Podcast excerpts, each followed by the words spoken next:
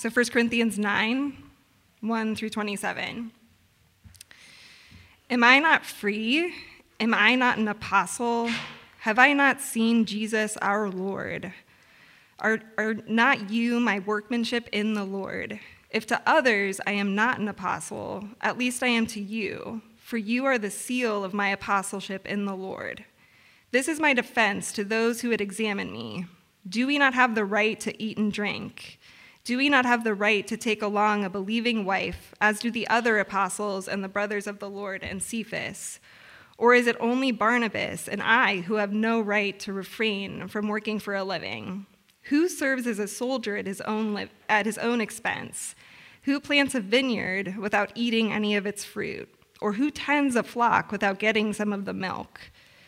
Do I say these things on human authority? Does not the law say the same? For it is written in the law of Moses, You shall not muzzle an ox when it treads out the grain. Is it for oxen that God is concerned? Does he not certainly speak for our sake? It was written for our sake because the plowman should plow in, in hope, and the thresher thresh in hope of sharing in the crop. If we have sown spiritual things among you, is it too much if we reap material things from you? If others share this rightful claim on you, do not we even more? Nevertheless, we have not made use of this right, but we endure anything rather than put an obstacle in the way of the gospel of Christ. Do you not know that those who are employed in the temple service get their food from the temple, and those who serve at the altar share in the sacrificial offerings? In the same way, the Lord commanded that those who proclaim the gospel should get their living by the gospel. But I have made no use of any of these rights, nor am I writing these things to secure any such provision. For I would rather die than have anyone deprive me of my ground for boasting. For if I preach the gospel, that gives me no ground for boasting. For necessity is laid upon me. Woe to me if I do not preach the gospel. For if I do this of my own will, I have a reward. But if not of my own will, I am still entrusted with a stewardship. What then is my reward? That in my preaching I may present the gospel free of charge, so as not to make full use of my right in the gospel. For though I am free from all, I have made myself a servant to all, that I might win more of them. To the Jews I became as a Jew, in order to win Jews. To those under the law I became as one under the law, though not being myself under the law, that I might win those under the law. To those outside the law, I became as one outside the law, not being outside the law of God, but under the law of Christ, that I might win those outside the law. To the weak, I became weak, that I might win the weak. I have become all things to all people, that by all means I might save some. I do it all for the sake of the gospel, that I may share with them in its blessings. Do you not know that in, in a race all the runners run, but only one receives the prize? So run that you may obtain it. Every athlete exercises self control in all things. They do it to receive a perishable wreath, but we are but we an imperishable. So I do not run aimlessly. I do not box as one beating the air, but I discipline my body and keep it under control, lest after preaching to others, I myself should be disqualified. This is God's word for us this morning.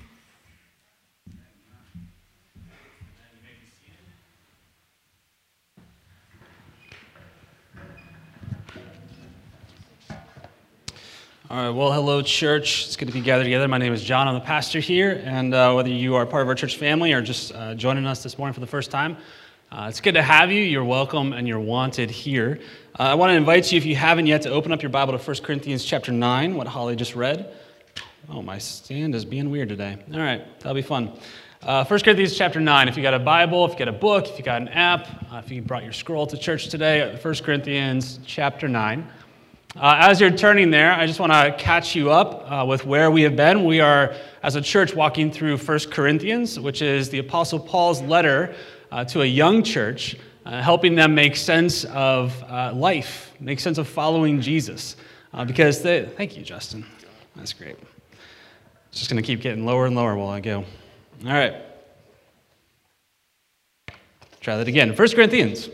Uh, Paul is helping this young church make sense of how to follow Jesus. Because if you think about it, they're the first generation of people to follow Jesus. Up until that point, right, Jesus has only kind of in the past generation uh, died and rose again. And so this church from various different backgrounds is coming together to say, okay, what do we do now? How do we make sense of Jesus? Uh, and following him. And so the Apostle Paul has been answering their questions and answering the things that they're concerned about. Uh, we've seen him talk about community. We've seen him talk about what the gospel is. We've seen him talk about leaders, what are good leaders and what are bad leaders in the church. We've seen him talk about sexuality and relationships. Uh, and where we find ourselves today is in the middle of three chapters in which Paul is talking about how we deal with our disagreements. Uh, because this church, uh, like us, is coming from different places. They're coming from different backgrounds, and they're coming together, and they're saying, okay, let's follow Jesus. But pretty soon, once you spend time with people, you start to realize, hey, we're not all the same.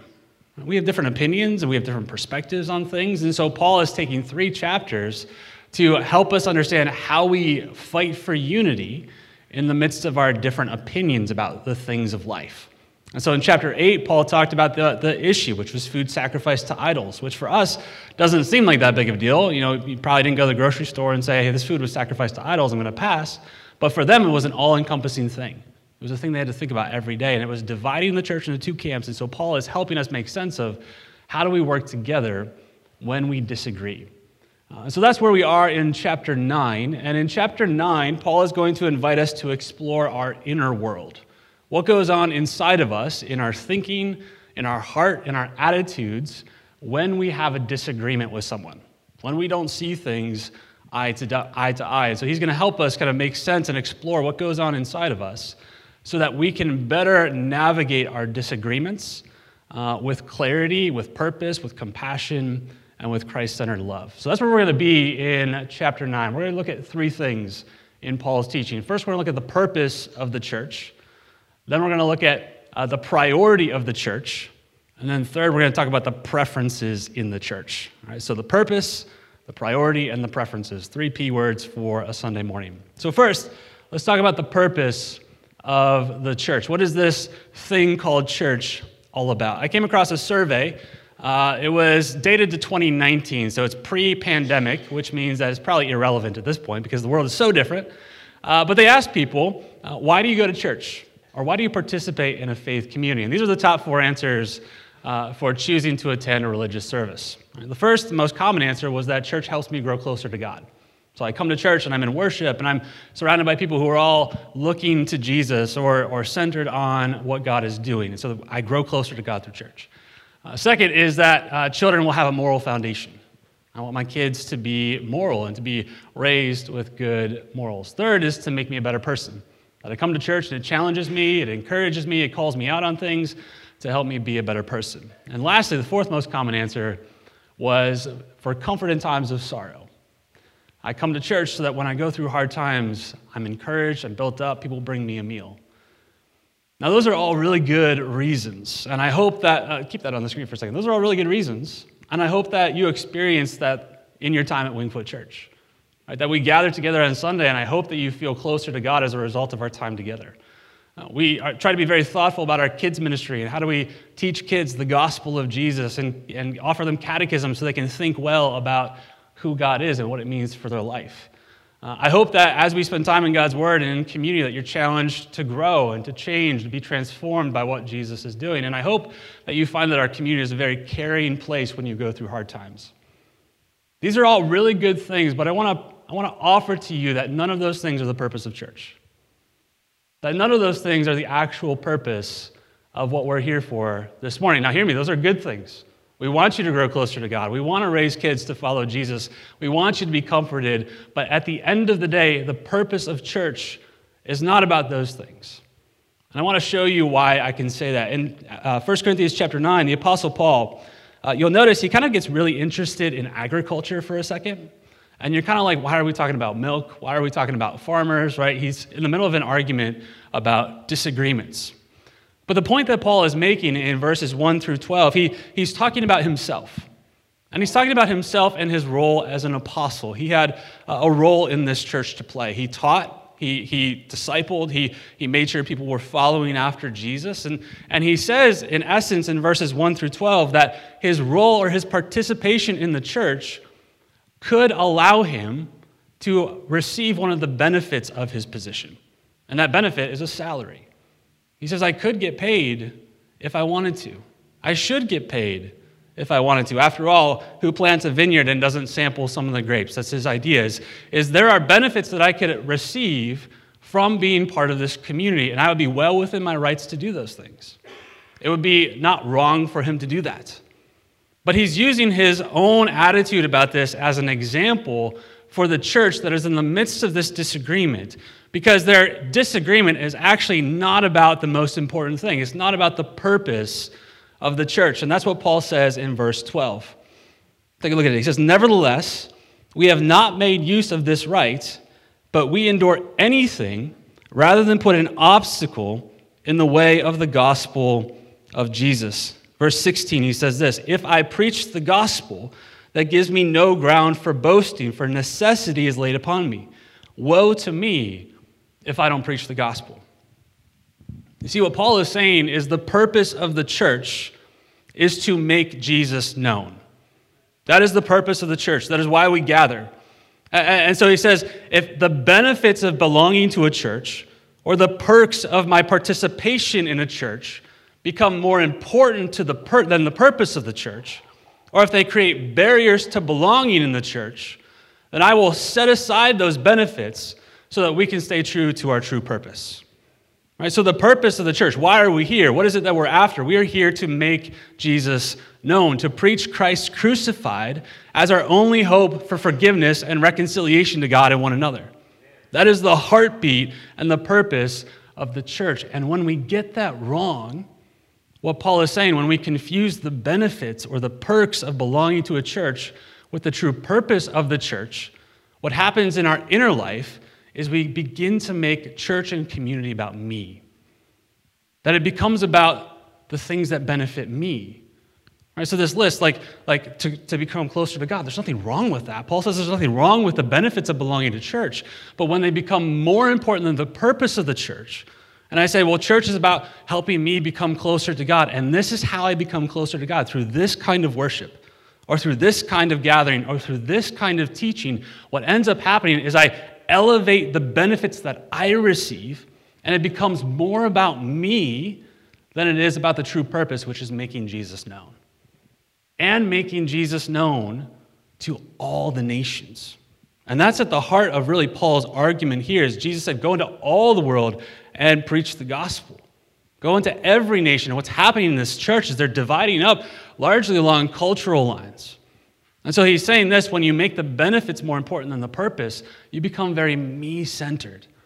And when you're me centered about church or community, you cannot disagree well because it's about me and about what I can get.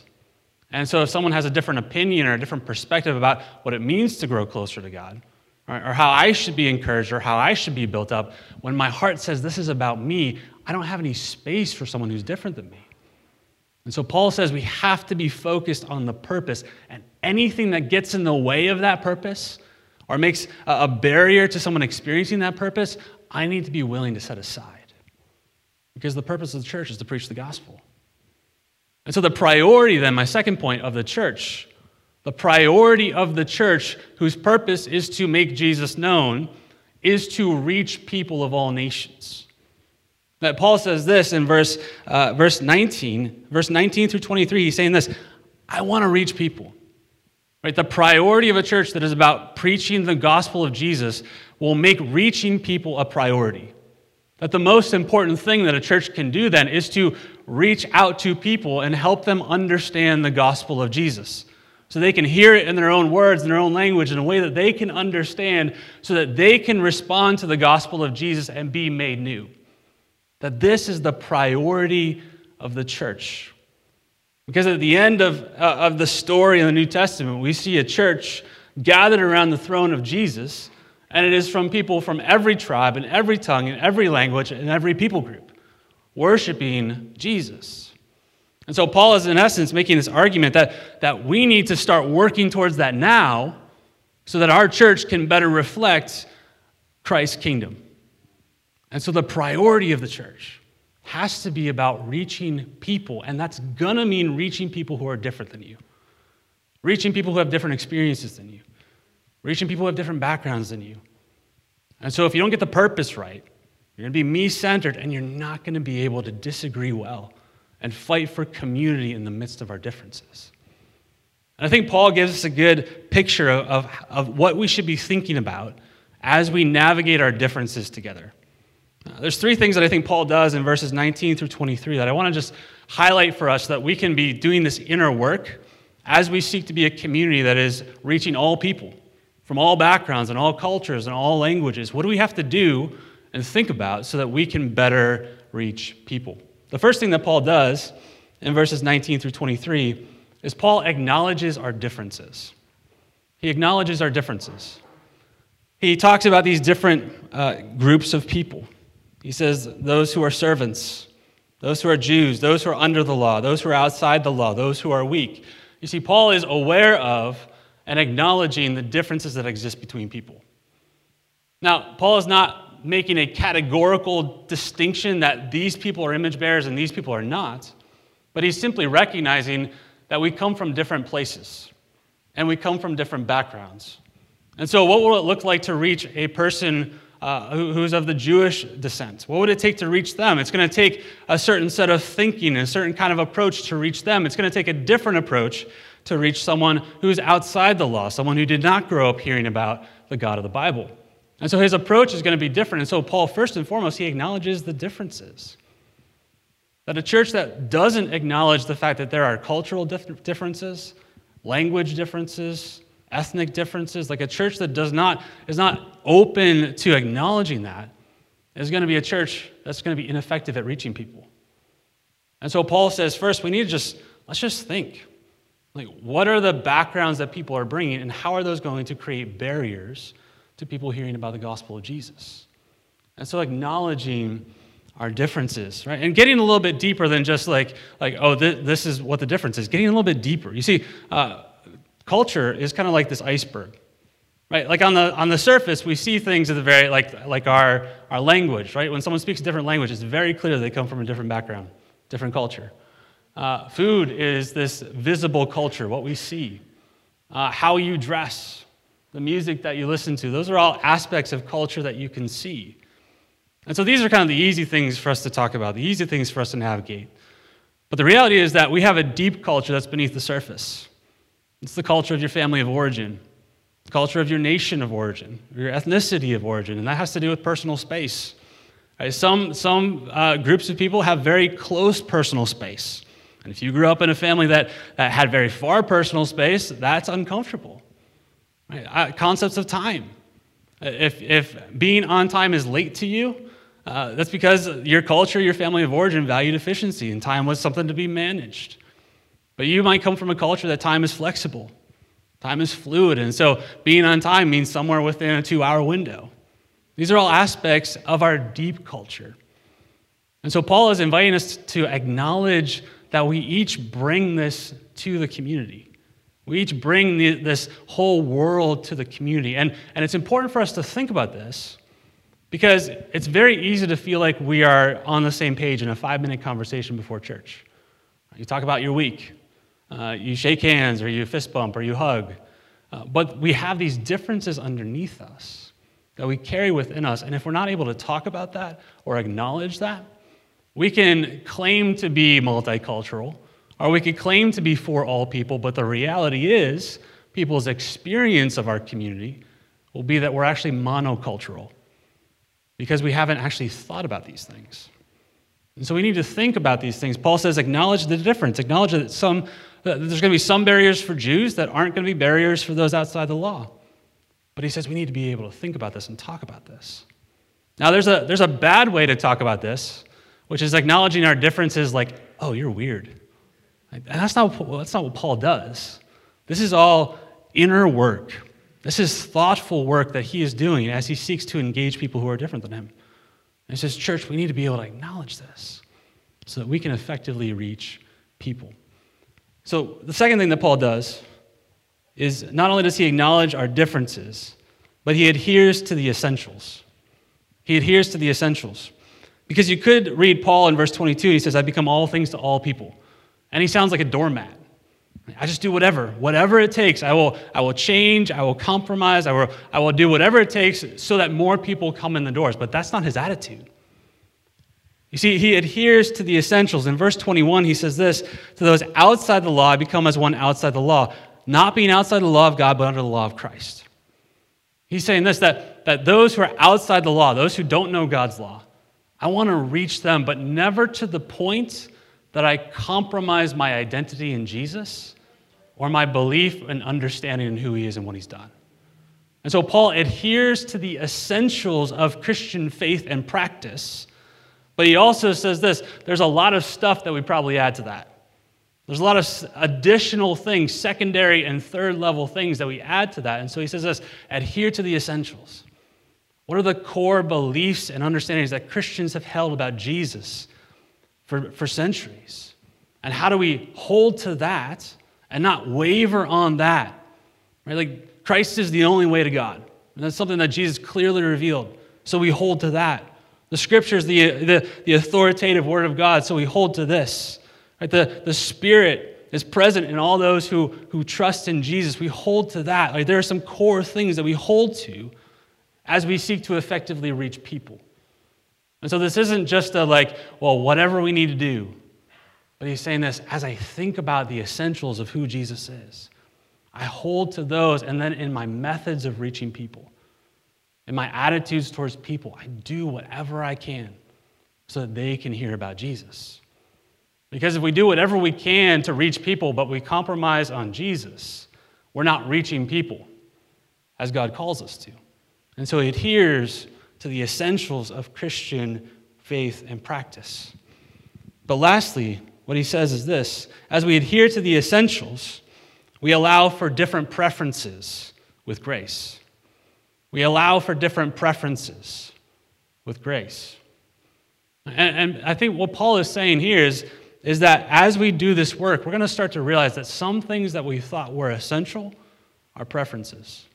Or some things that we thought were, were commands are actually preferences. As we hold to the essentials and as we acknowledge our difference, our preferences are those things that you say, you know, I really like this, but it's not a command from God.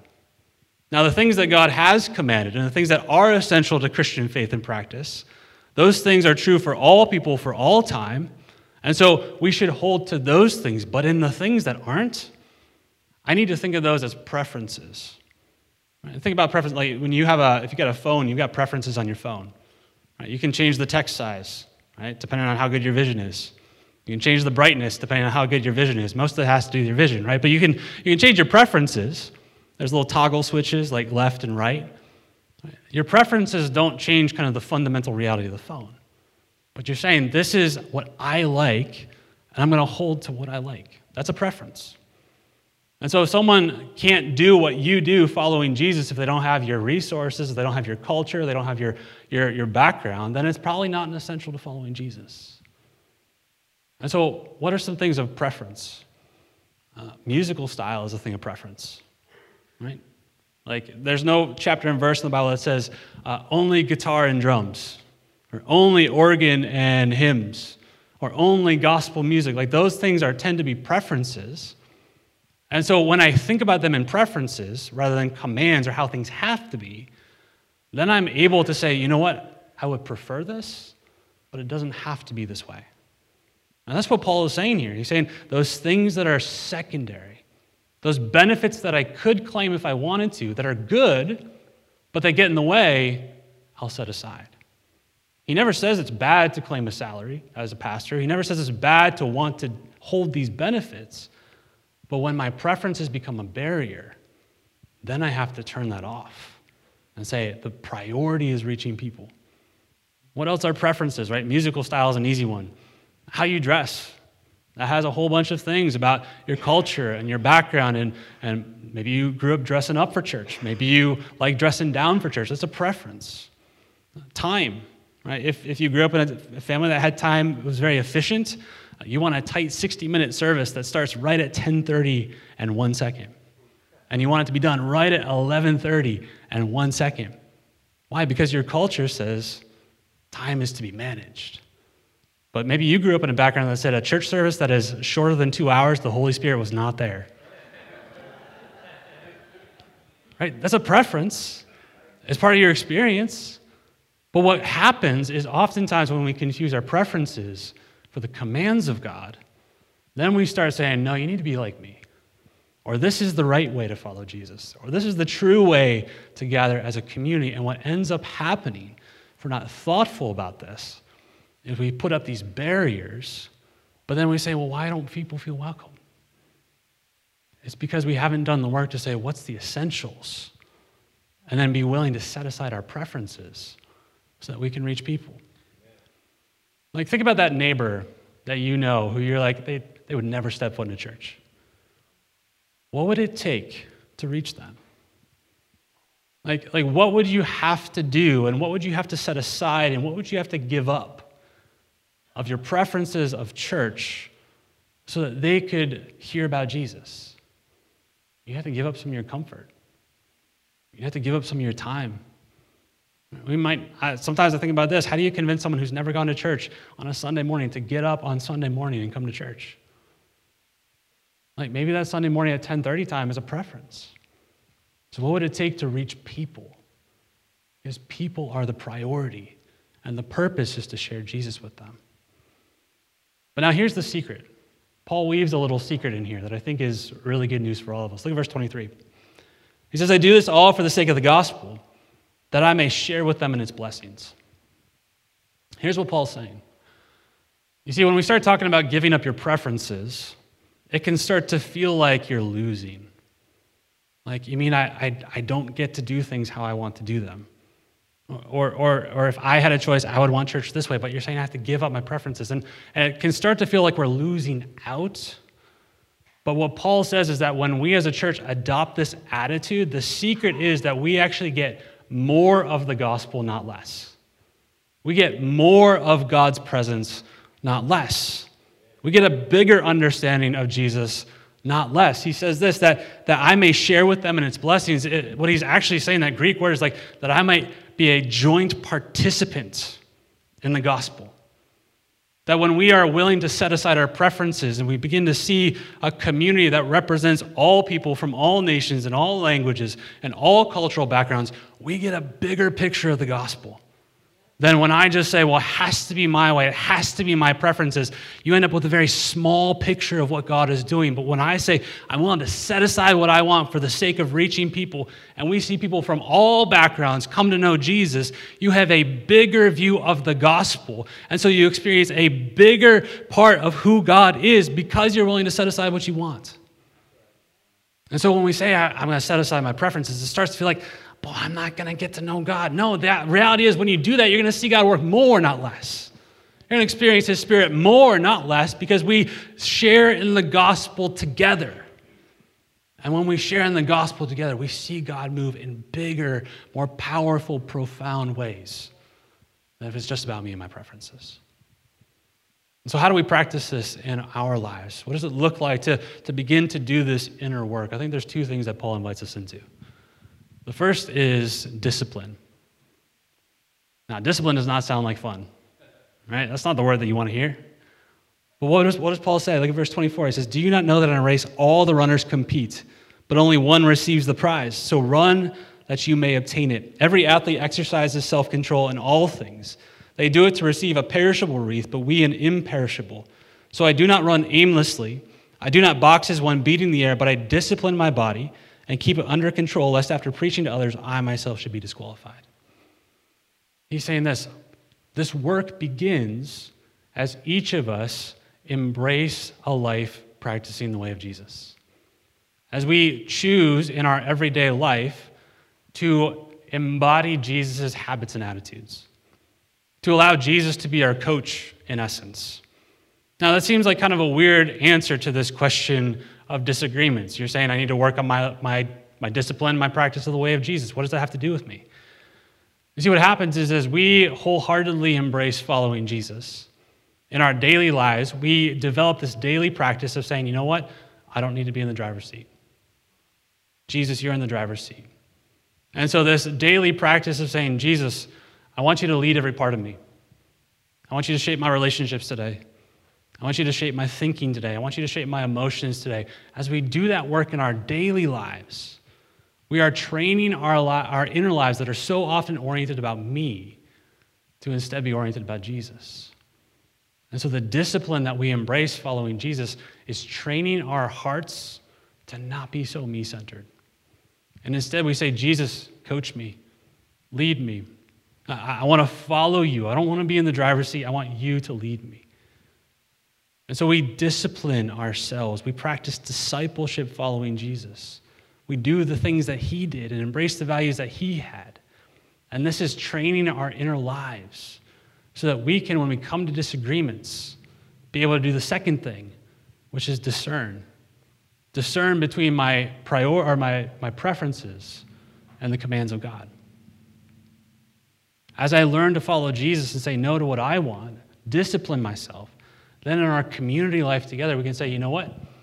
I, have I've developed this rhythm in my, in my heart of saying no to what I want so I can follow Jesus. And so when it comes to a disagreement, I'm going to do the work of saying, is this, a pri- is this a preference of mine? Or is this actually what you want, Jesus? See, Paul uses this picture of a boxy, boxer beating the air. And on the one hand, it looks really impressive.